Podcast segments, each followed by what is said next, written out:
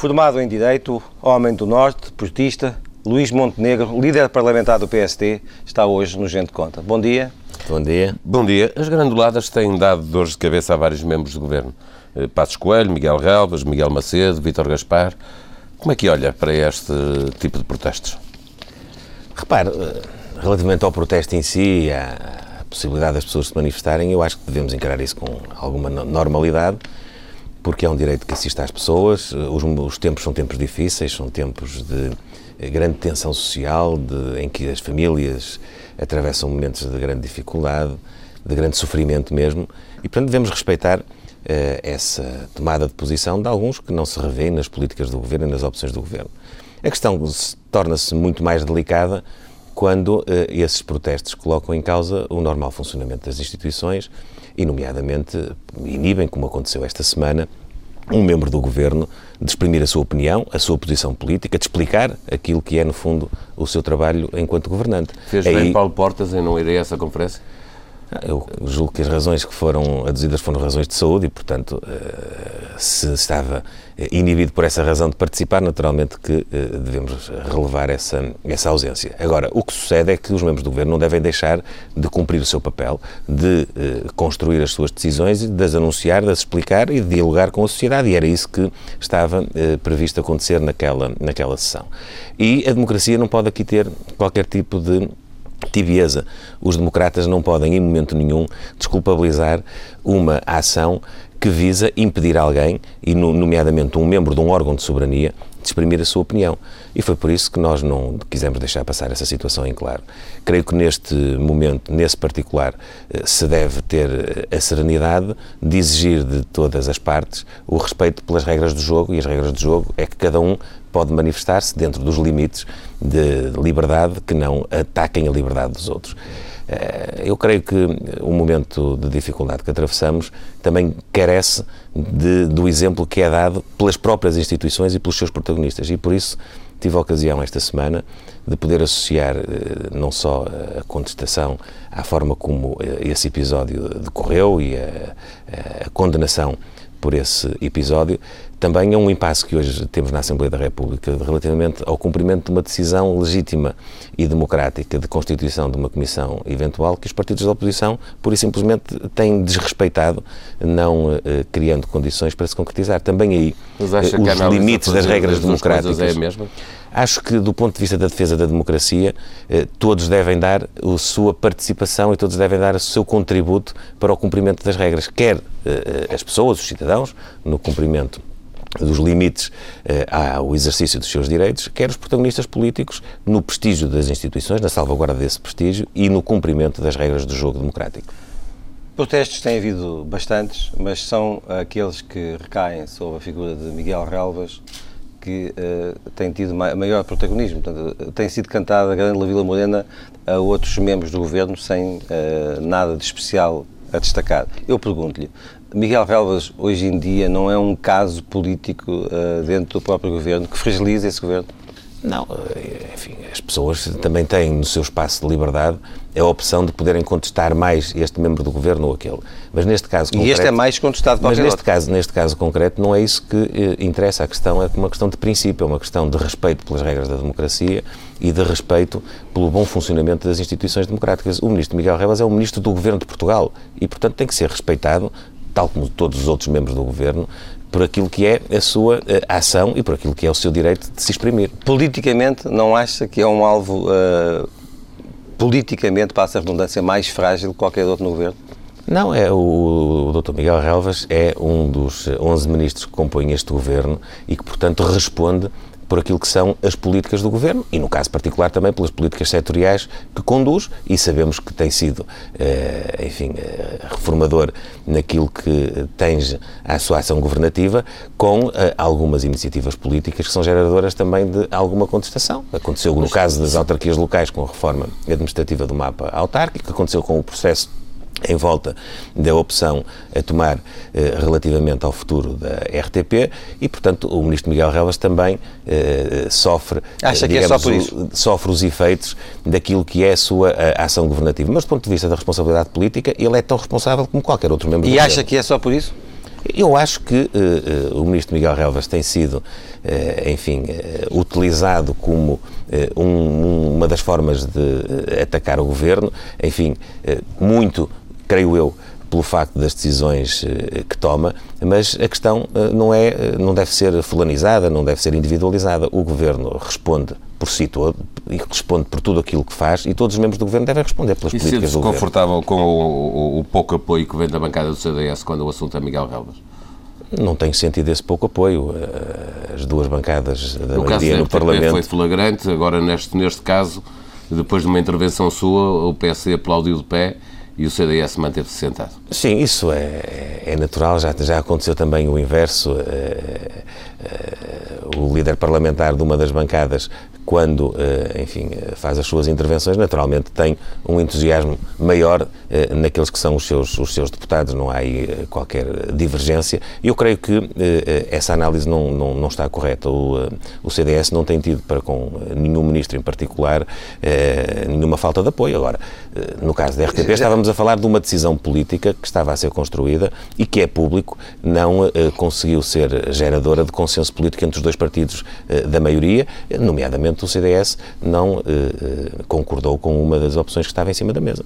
Na discussão do Orçamento de Estado foram evidentes algumas divergências políticas de fundo entre os dois partidos. Nem nesse momento o relacionamento PSD-CDS foi afetado no Parlamento?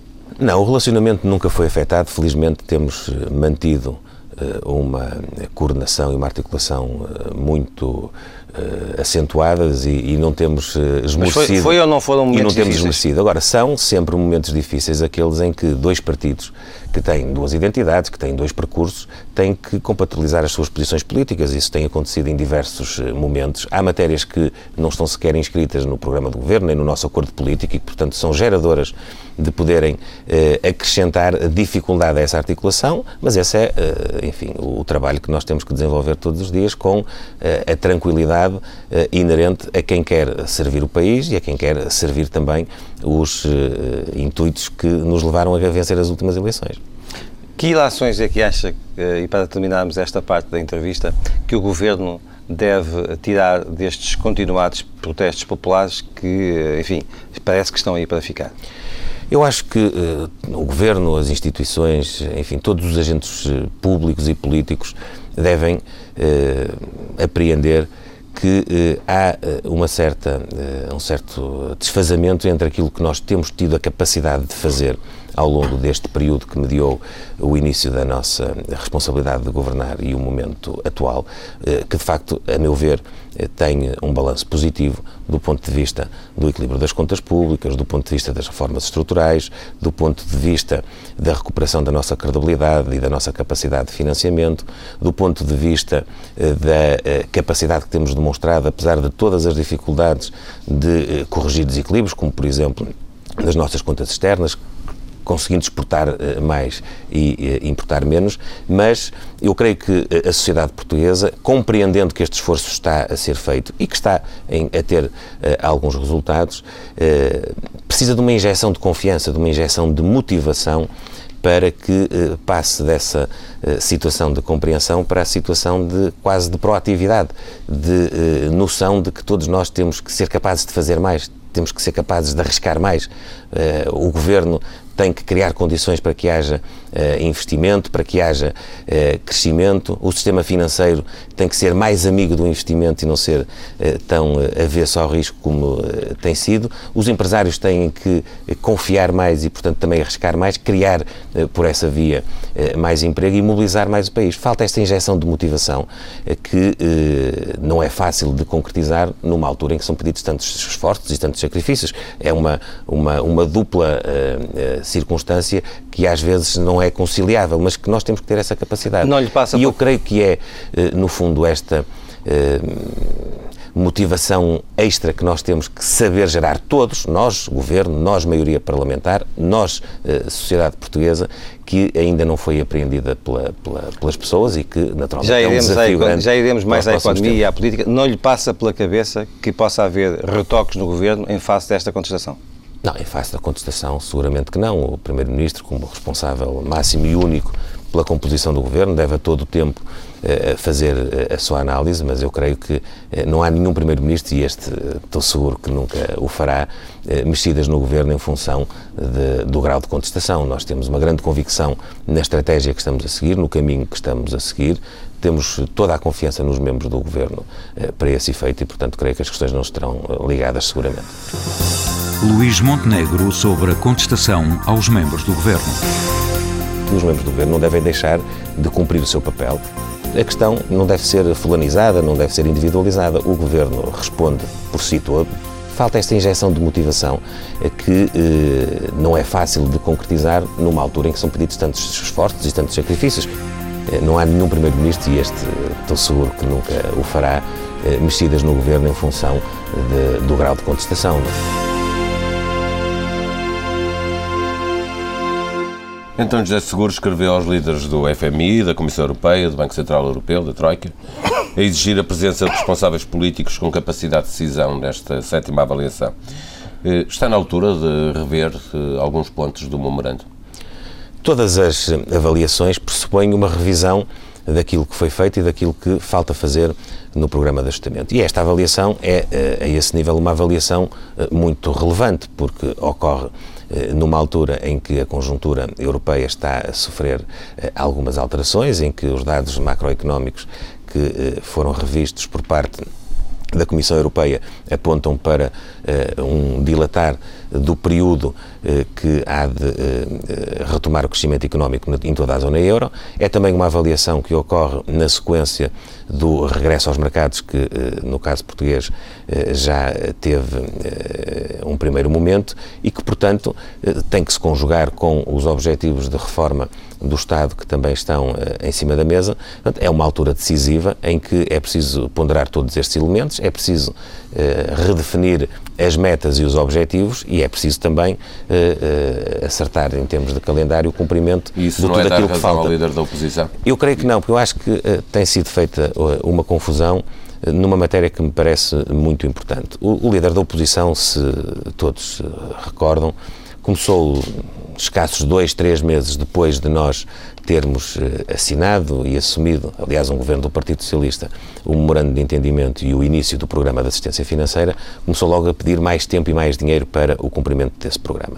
O que significava que a Troika estaria cá mais tempo e que, portanto, teríamos que ter um segundo resgate, sempre o dissemos.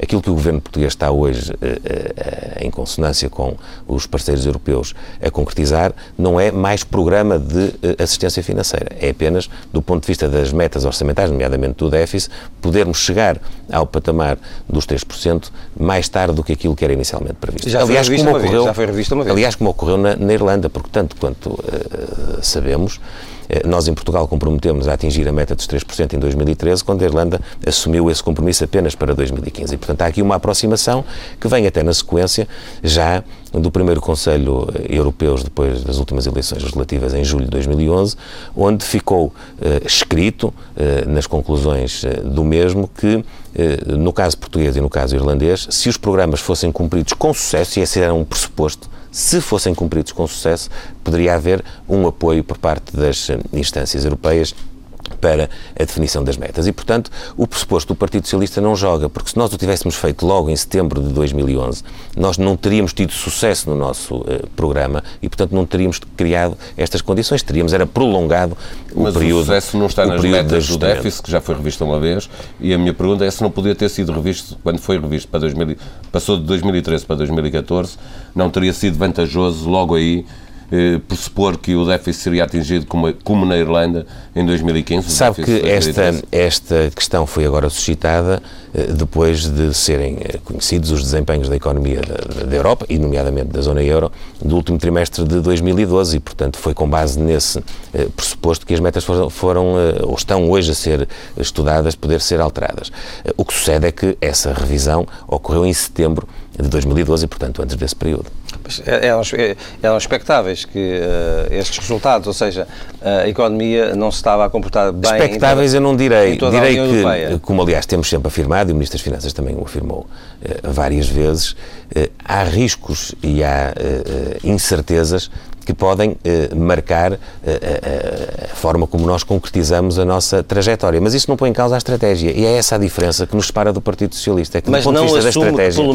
que pelo menos estes prazos, esta nova posição do Governo não se podia ter sido antecipada em 5, 6 meses? Creio que não havia elementos suficientes para o poder decidir. O grau de incerteza e o grau de risco não estava, enfim, demonstrado e, portanto, havia que, naturalmente, aguardar por um momento mais propício. Eu creio que o momento mais propício é este, até porque há aqui um fator que é um fator determinante também, que é o facto de nós termos mostrado capacidade, enfim, eu prevejo que possamos agora tornar a demonstrar, de poder aceder aos mercados e, portanto, de poder, a partir desse momento, prescindir da presença da Troika e, portanto, da limitação da nossa capacidade de decisão que temos tido e que está inerente ao cumprimento do programa. Em relação a este momento presente, só mais tempo, portanto, nunca mais dinheiro, porque essa também parece que do outro lado não é uma condição que esteja sobre a mesa, mas poderá Portugal ter um caderno de encargos mais vasto, que vão para além da... que vai para, também para a renegociação dos juros, para o período de cadência mais dilatado. Pergunto-lhe, isso poderá estar sobre a mesa? Essa é a questão que agora terá que ser ponderada na sétima avaliação. É não só redefinir o cenário macroeconómico em função agora dos dados. Mas como líder parlamentar do PSD tem acesso a alguma parte da estratégia do Governo. O que é que nos pode dizer sobre essa matéria? Eu tenho um grau de articulação e coordenação política grande, mas não tenho informação privilegiada, portanto essa é uma competência do Governo. O Governo fará essa negociação com os nossos parceiros agora no âmbito da sétima avaliação. Devemos aguardar. Eu aquilo que posso dizer é que estou confiante que, mais uma vez, o acerto da nossa estratégia será, enfim, reconhecido e serão dadas condições para podermos ter, simultaneamente, sucesso no nosso processo de consolidação orçamental, mas também alicerçar um ciclo de crescimento. Nós não podemos querer, nos próximos anos, ter sucesso do ponto de vista orçamental com o definhamento da economia e naturalmente, com a criação de condições para termos aqui uma espiral recessiva que queremos a todo custo evitar, como é evidente. Para ser mais específico, para além da flexibilização das metas, espera um apoio mais claro e mais forte do Banco Central Europeu a Portugal para regressar ao mercado da dívida? Nós temos é que criar condições para podermos ter o auxílio do Banco Central Europeu, que naturalmente pressupõe que no acesso aos mercados nós estejamos com a credibilidade suficiente e com os resultados do ponto de vista orçamental para garantir essa ajuda. Esse programa o Banco Central Europeu já o tem e, portanto, aquilo que deve ser o desafio que nós temos que vencer num futuro muito próximo é criar as condições para estarmos nesse... uma antecipação desse plano para poderem... Nós temos que criar as condições para que o Banco Central Europeu possa concretizar esse plano e, portanto, esse deve ser um objetivo que nós devemos alcançar, porque ele faz parte das condições e dos pressupostos de termos sucesso na globalidade. Os mercados olham para o caso português com alguma simpatia, isso é evidente. Em Portugal, a simpatia também não é tão evidente assim. Como é que explica esta dupla visão de um país, do país e do exterior? Às vezes a realidade dos mercados não é exatamente depois a realidade do dia-a-dia das pessoas. Vamos lá ver.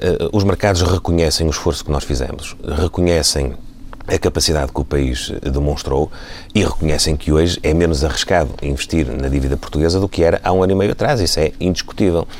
O dia-a-dia das pessoas... O Governo não consegue explicar isso aos portugueses? O dia-a-dia das pessoas de uma forma não, mais se altera, não se altera com esta velocidade.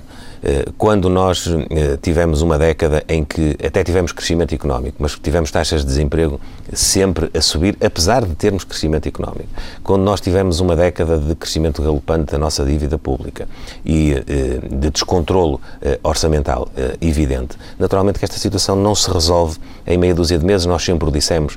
Há o impacto subjacente... O Governo não está nas fileiras daqueles que acham que o Governo não tem sabido explicar isso bem aos portugueses? Não, é preciso... Eu acho que o problema não é do Governo, é um problema nacional. Nós, em Portugal, temos que ter todos a capacidade de confiar que temos um momento de emergência que estamos a vencer, um momento em que tivemos que travar a fundo e tivemos que tomar medidas drásticas, em que o esforço pedido foi um esforço, de facto, muito significativo, mas que isso será a semente para podermos ter no futuro margem para podermos ter uma carga fiscal que não seja tão elevada e para podermos ter uma atividade económica que seja geradora de maior riqueza, de maior emprego. Não encontra aí nenhuma fragilidade na comunicação política do Governo? Eu acho que a motivação que os portugueses precisam deve ser induzida por todos, também pelo Governo, é verdade. Todos nós temos que ter a capacidade de mostrar às pessoas que devem acreditar. Eu, como disse há pouco, acho que as pessoas, apesar de todas as dificuldades, compreendem a situação em que nós estamos e compreendem que isto não é resultado das políticas do último ano e meio, isto é resultado de uma década de políticas erradas, nem estou sequer aqui a partidarizar, é um resultado que de resto foi também acompanhado por governos de outras linhas políticas na Europa. Nós, na última década, não conseguimos criar condições para ter um crescimento económico sólido que pudesse garantir não só níveis de emprego aceitáveis, como capacidade para que a economia se fosse desenvolvendo.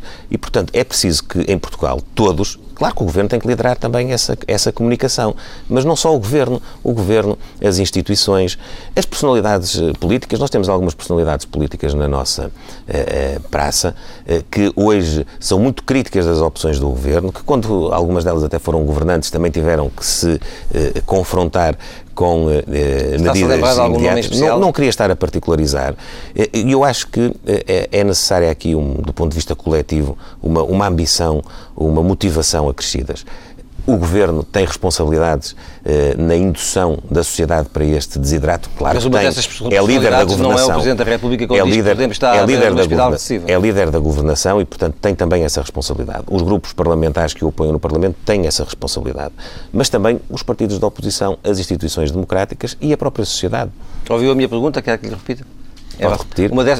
Uma dessas personalidades não é o Presidente da República quando diz que estamos à beira de uma espiral recessiva. O Presidente da República tem tido um papel que eu considero muito positivo e muito construtivo em todo este processo. O Sr. Presidente da República alertou para o risco de podermos cair numa espiral recessiva. Nós tivemos a ocasião de dizer que entendíamos não estar,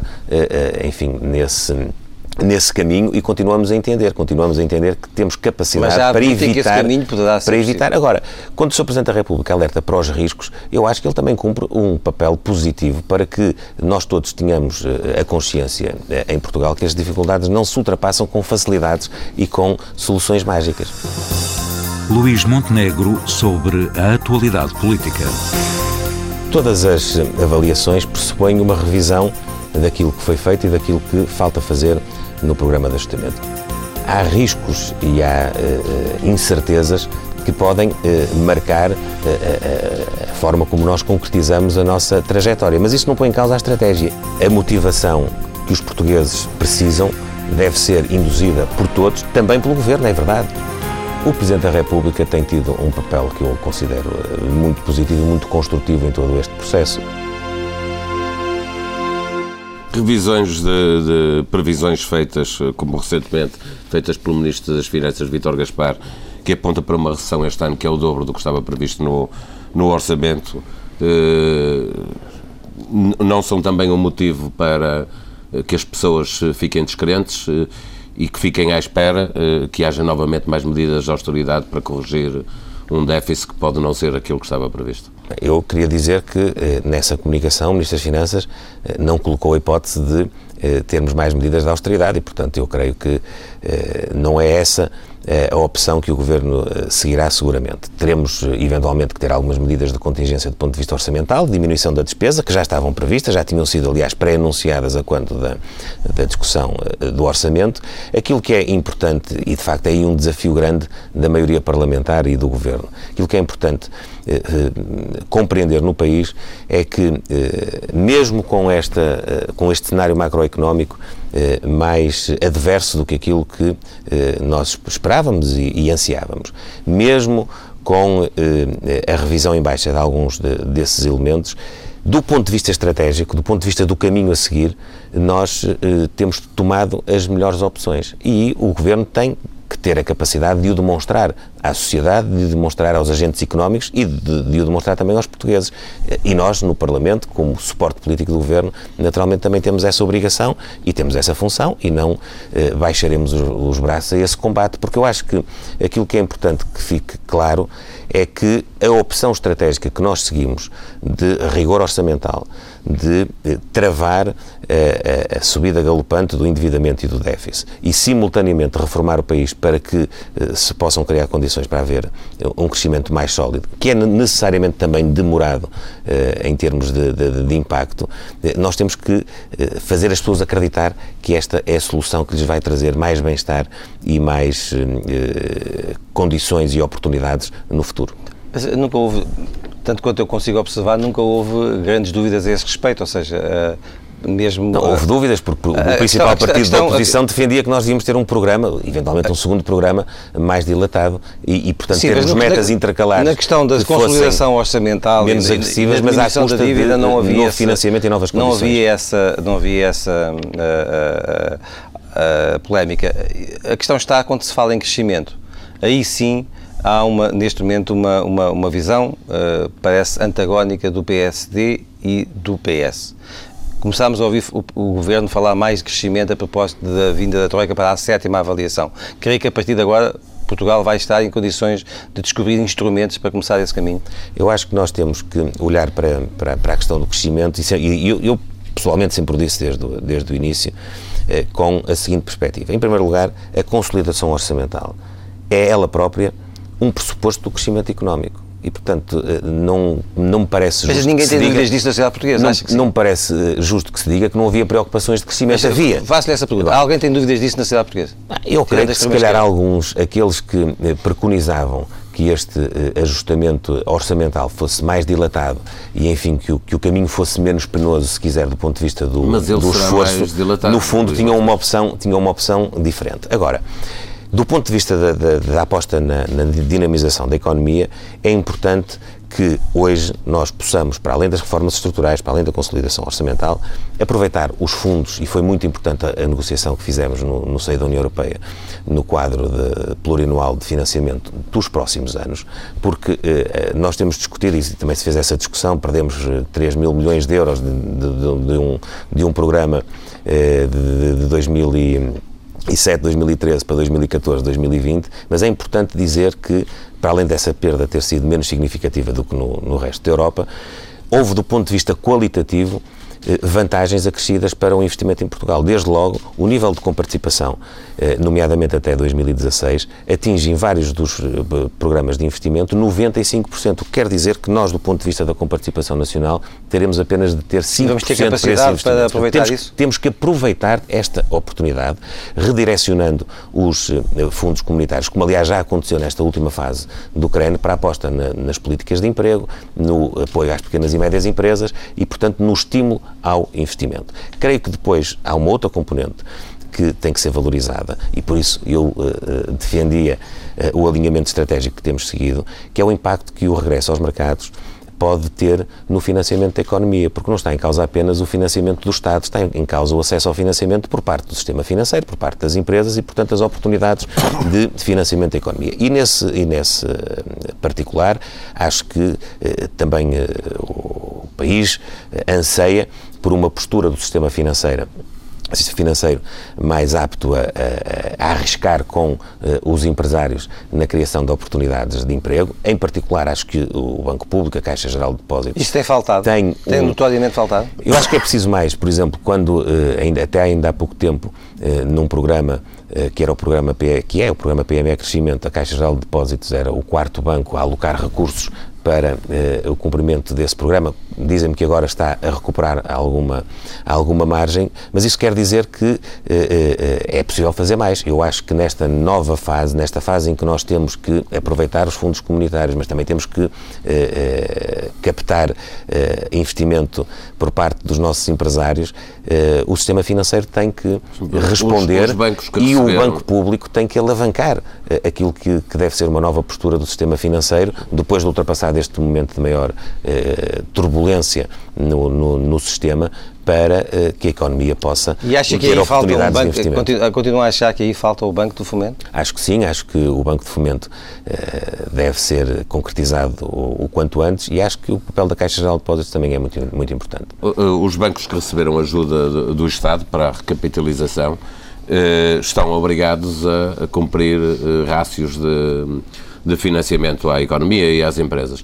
Acha que o Governo deve ser intransigente com esses bancos e monitorizar de forma muito permanente? Acho que se deve acompanhar e monitorizar esses programas com muita intensidade, porque, de facto, havia também, e há esse pressuposto, embora o programa de recapitalização fosse específico para que os níveis se enquadrassem nas regras europeias, é evidente que esse reverso da medalha também deve ser atendido e deve haver aí alguma exigência, como é evidente. O Partido Socialista não quis de todo discutir com o Governo o corte de 4 mil milhões de euros na despesa, mas afirma-se disponível para discutir a reforma do Estado. Eu pergunto-lhe, não foi um erro político da maioria ter misturado essas duas dimensões dos cortes? Não, a maioria não misturou, mas misturou o Primeiro-Ministro. Eu reconheço, já direi o que penso sobre isso, mas eu reconheço que a oposição tem feito um esforço grande de criar essa confusão e tem, do ponto de vista político, às vezes conseguido fazer passar essa mensagem, apesar dela ter alguns equívocos com ela. O que o Primeiro-Ministro, aquilo que anunciou, aliás, numas jornadas parlamentares conjuntas do PSD com o CDS na Assembleia da República, é que era preciso refundar o memorando de entendimento e que essa refundação do memorando de entendimento passava pela assunção de um corte estrutural na despesa que ficou identificado em 4 mil milhões de euros. Esse é um objetivo que terá que ser alcançado. Isso não devia ter sido dito antes, terá que ser alcançado. Não foi muito em cima do timing para a necessidade. Foi na sequência da quinta avaliação e, portanto, foi na sequência das conversas com a Troika. E esse é um objetivo que está em cima da mesa e que será agora alvo de apreciação na sétima avaliação. A reforma do Estado deve ser lançada na legislatura. O objetivo diferente foi lançar o país numa reflexão, numa ponderação e depois, naturalmente, em decisões políticas que pudessem trazer ao funcionamento da nossa administração e do nosso Estado níveis de eficiência maiores com dispêndio de recursos menores. E esse é um objetivo que nós inscrevemos no programa do Governo, que fazia e faz parte dos nossos intentos em termos de legislatura e que deve ser concretizado. O que é que sucede? Sucede que cortar 4 mil milhões na despesa pública tem, de alguma forma, relação com aquilo que são as reformas que devem empreender-se no Estado, mas são apenas uma parte disso, mesmo dentro do próprio mas são apenas uma parte da reforma no Estado que nós temos que fazer, e nós não quisemos confundir as duas questões. Nós, por exemplo, quando propusemos a Comissão Eventual na Assembleia da República, não há uma única referência ao corte de 4 mil milhões na despesa, há apenas o objeto a ser apreciado, de criar condições para se decidir de que maneira é que o Estado pode reformar e gastar menos. Em relação aos 4 mil milhões e esse corte, começa a haver dúvidas que ele é execuível no período de tempo que estava previsto dentro do próprio Governo.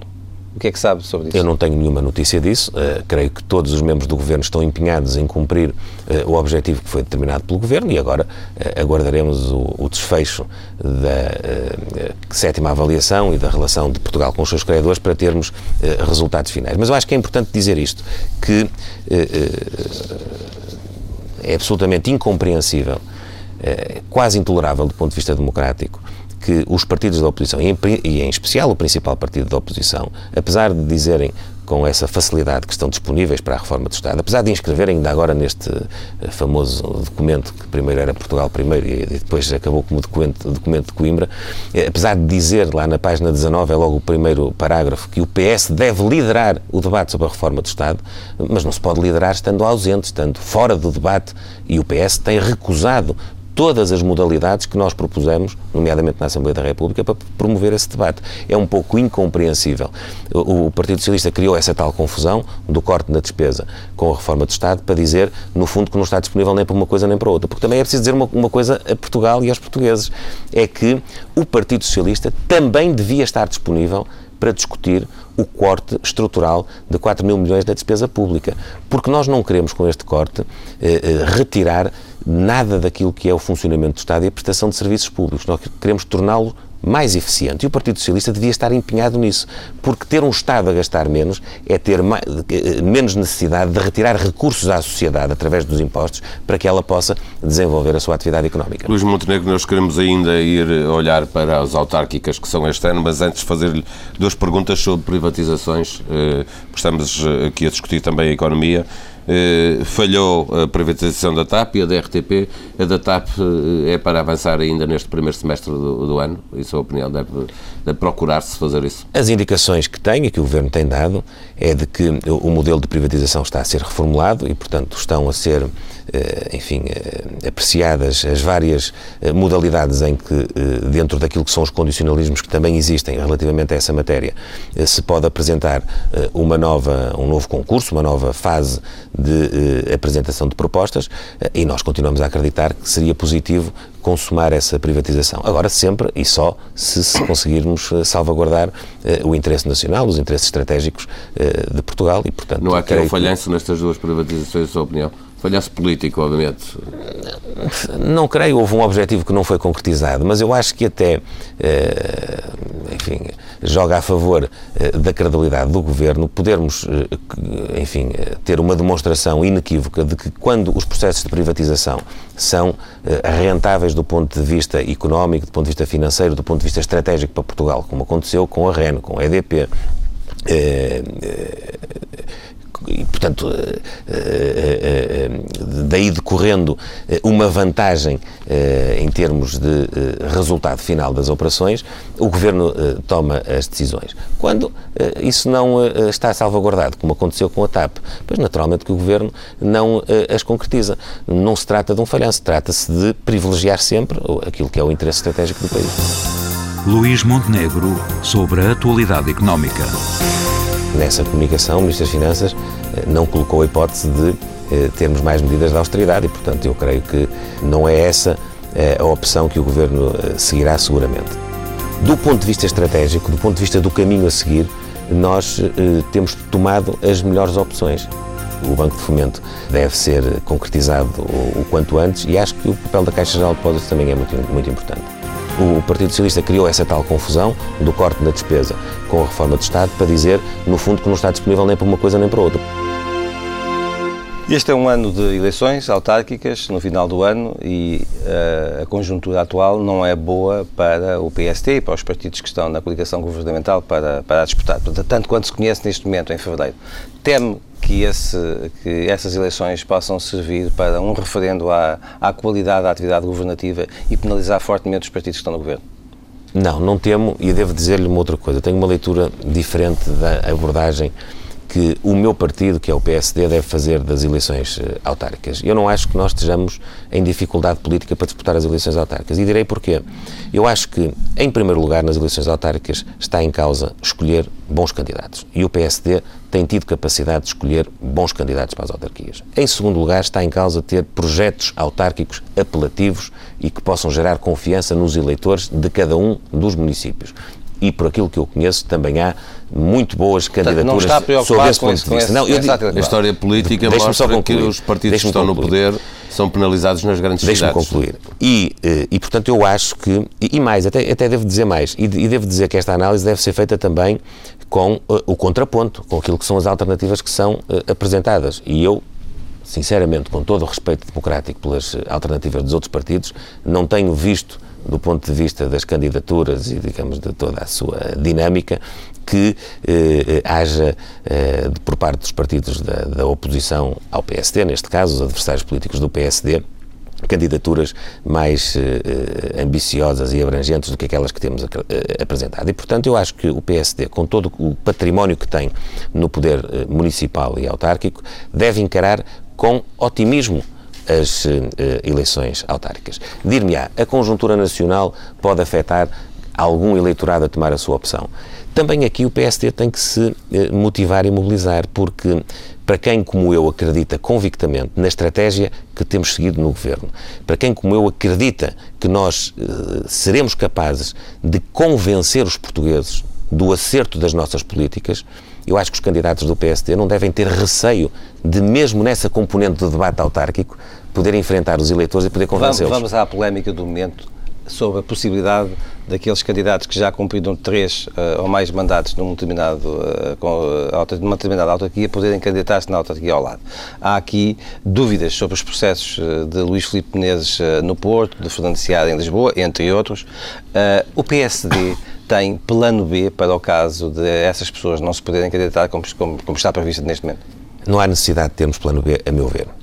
O Partido Social Democrata, o Partido Socialista, o Partido Comunista Português, parte do CDS, tem uma leitura sobre os termos em que a lei foi estabelecida e sobre os termos em que ela é aplicável, e portanto é a lei que vigora, que não oferece dúvidas à possibilidade dessas candidaturas. Mas só o PSD está a apresentar... São os tribunais, não é? Está a apresentar candidatos nessas condições. Quem decide a aplicação das leis são sempre os tribunais, mas eu estou-lhe a dar, do ponto de vista político, que também com fundamento jurídico, aquela que é a posição dos principais partidos que têm representação na Assembleia e que foram responsáveis por esta legislação. Certo, portanto, não sabe que estarão em melhores condições do que ninguém para poder identificar o espírito da lei e o objetivo da lei, para além daquilo que ela própria preconiza. O deputado do PSD, Paulo Rangel, eurodeputado, que esteve na elaboração dessa lei, tem uma opinião contrária. Tem, mas devo dizer-lhe que é o único. Eu também estive na elaboração dessa lei, fazia parte dessa comissão da reforma do sistema político que abordou essa matéria e, de facto, ele tem uma leitura diferente, não que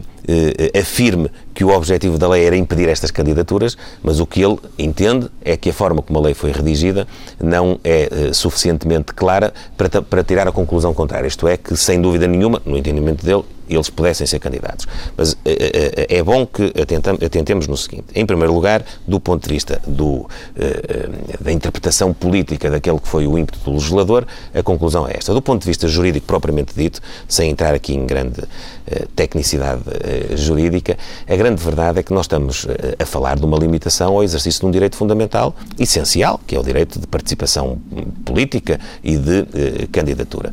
E a Constituição é muito clara sobre este aspecto. Em matéria de restrição de direitos fundamentais, quer a Constituição, quer a lei, têm que concretizar muito bem essa limitação. E a verdade é que nem a Constituição nem a lei o fazem.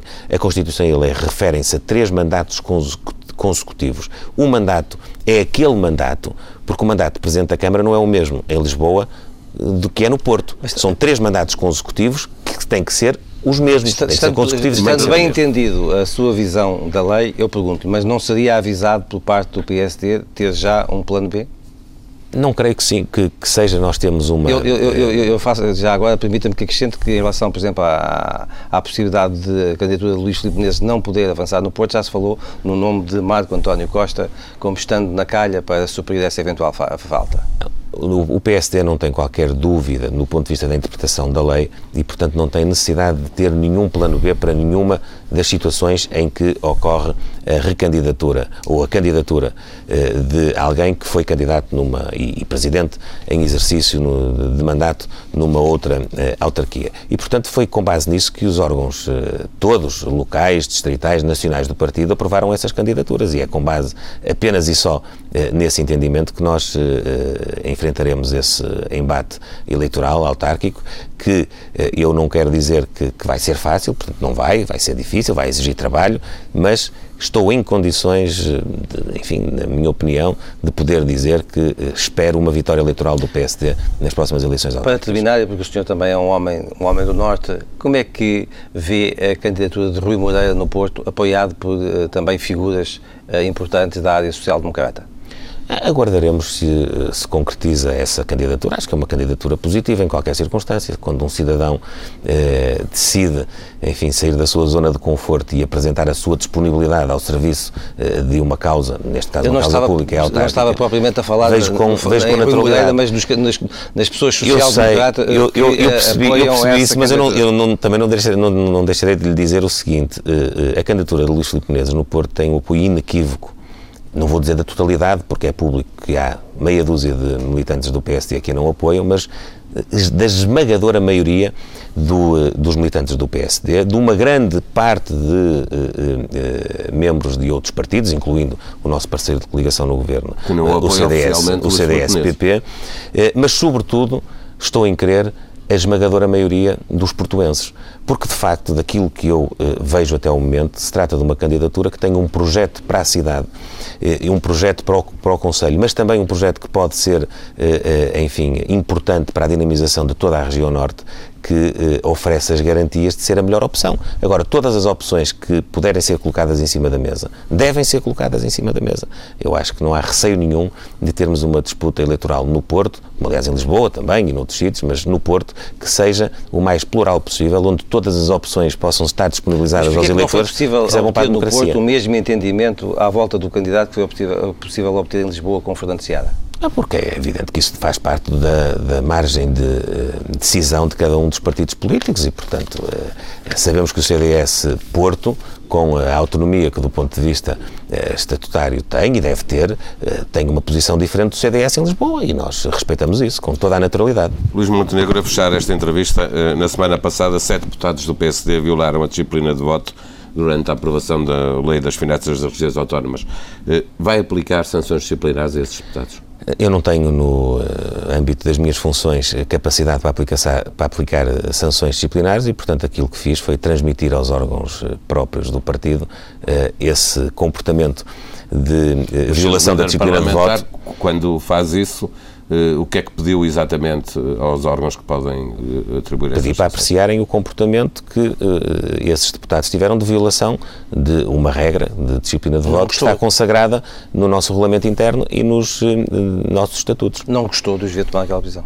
Preferia que esta situação tivesse sido evitada e tudo fiz para que ela fosse evitada.